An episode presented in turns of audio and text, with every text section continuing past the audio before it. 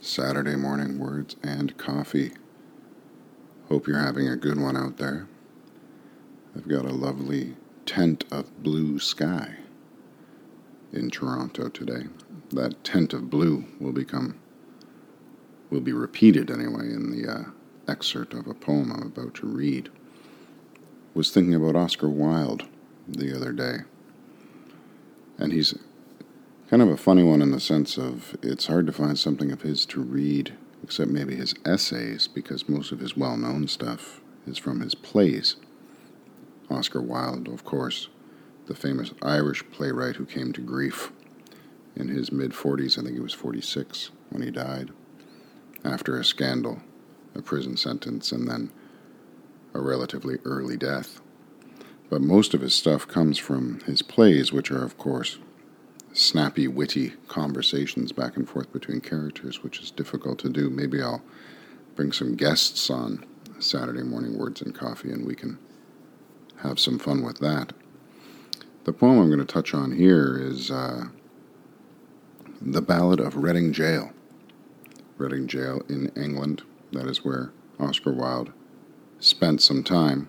He was uh, a brief uh, background on the scandal is that he was basically charged uh, with obscenity, but it followed a charge of his own of libel against someone for accusing him of sodomy. And that didn't go as planned. And we'll touch on that after I read the poem, or at least the excerpt from it. It's quite a long poem, and I don't want to read the whole thing. We tend not to do the long ones on Saturday morning words and coffee so we can get to our day. But I thought that this excerpt is, is quite good. To set the scene, Oscar Wilde has now been in prison uh, for, I believe, about a year at this time. Uh, certainly more than several months, because this was not the first jail where he was sent. But he was only in jail for a couple of years total, and this is one of them.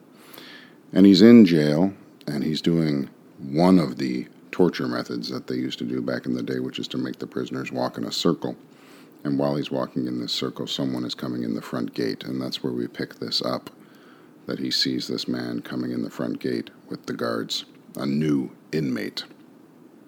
And I'll read this excerpt, uh, part of which is quite famous, and then I'll come back and touch on Oscar Wilde and the poem itself as well. So here it is. The excerpt is from the beginning of the Ballad of Reading Gaol. He did not wear his scarlet coat, for blood and wine are red, and blood and wine were on his hands when they found him with the dead, the poor dead woman whom he loved, and murdered in her bed. He walked among the trial men in a suit of shabby gray. A cricket cap was on his head, and his step seemed light and gay. But I never saw a man who looked so wistfully at the day. I never saw a man who looked with such a wistful eye upon that little tent of blue which prisoners call the sky, and at every drifting cloud that went was sails of silver by. I walked with other souls in pain within another ring, and was wondering if the man had done a great or little thing, when a voice behind me whispered low, That fellow's got to swing. Dear Christ! The very prison walls suddenly seemed to reel, and the sky above my head became like a casque of scorching steel.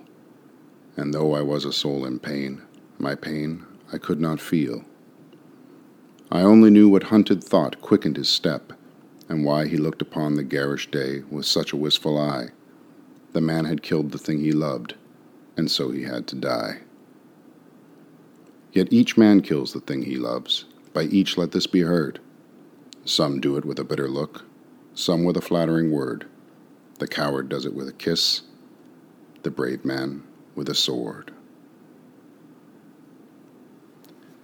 And that is the beginning of the ballad of Reading Gaol.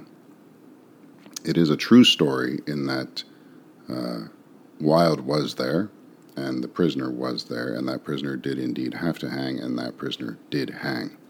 And that prisoner was brought into prison for killing his common law wife and eventually executed.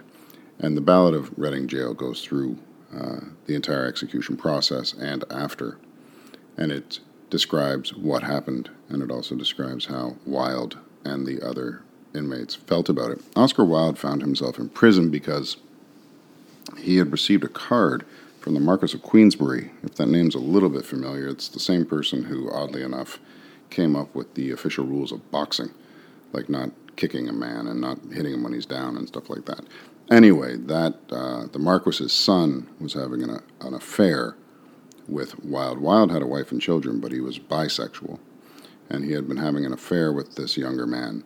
And that man's father dropped off a card, I believe, at a club or something, and accused um, Oscar Wilde of sodomy.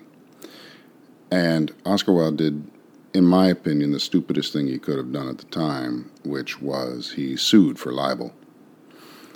So there were no charges against Wilde, and he wasn't going to go on trial for anything, but he brought that part upon himself because by suing the man for libel, the man now had a chance to prove that Oscar Wilde was, in the parlance of the day, a deviant or a sodomite.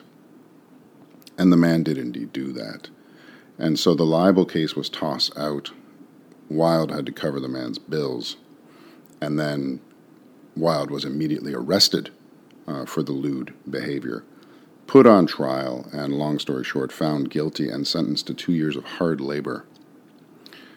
Hard labor in those days involved uh, the treadmill, which was prisoners would get on a, it looks like the back of a, one of those wheels on the back of a Mississippi steamboat and they would walk on these uh, for hours at a time, uh, just as punishment. Uh, apparently, some prisons use them to, as grist to you know to grist the uh, the wheat and the chaff and all that stuff. But uh, most of the treadmill was just so you would walk on it for hours all day and, and be punished and tortured.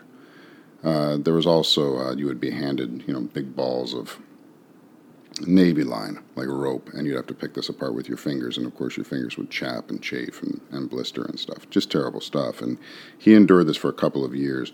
And in that couple of years, uh, this happened, where this man was brought in and hanged, and that's the Ballad of Reading Gaol. This ruined Oscar Wilde, by the way, this experience. Uh, he went from height of his game, talk of the town, toast of Paris and London, uh, and two year, within a space of two years, uh, he was ruined, flat broke, uh, reputation in tatters. The day he was released from jail, he immediately uh, sailed for France and never returned to the United Kingdom, uh, and died pretty much broke. He wrote the Ballad of Reading Gaol while in France after prison, and it sold uh, a number of copies. It was published under a pseudonym. I think it was like CC3 was his pseudonym or something because that was his prisoner number. Uh, but pretty much it was an open secret that uh, Wilde wrote it. And in the last edition, his name was on it. But he died relatively broke. He never saw his children again from the time he was arrested. Uh, so he died pretty much broke, alone, and only had a couple of visitors along the way.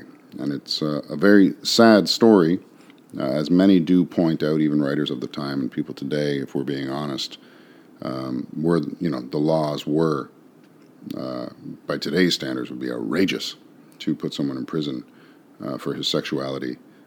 Uh, but uh, he did at the time bring it upon himself in a fit of pique by suing the man for libel and opening the door to having himself put on trial. So, quite a sad, sad end to a great writer's life. He died at the age of 46, relatively, uh, as I said, alone and virtually penniless compared to what he had been.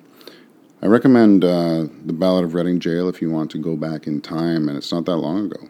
As I'm reading this, it's only a hundred, you know, a little over hundred years ago that people were put through that kind of thing in prison. And I do agree with people needing to be punished for what they do, but some of the punishments do read as a bit much, especially does it fit the crime is a question. So that's uh, some thoughts for today on uh, Saturday morning words and coffee. I hope that wherever you are, um, you you remember the prisoner, and you remember the people who may have gone wrong and are alone, and spare some thoughts for them as you go out and enjoy, hopefully, a really nice uh, Saturday morning and weekend. And I will see you next time, and try and I'll try and uh, find something a little bit happier for you next time on Saturday morning words and coffee. Bye bye.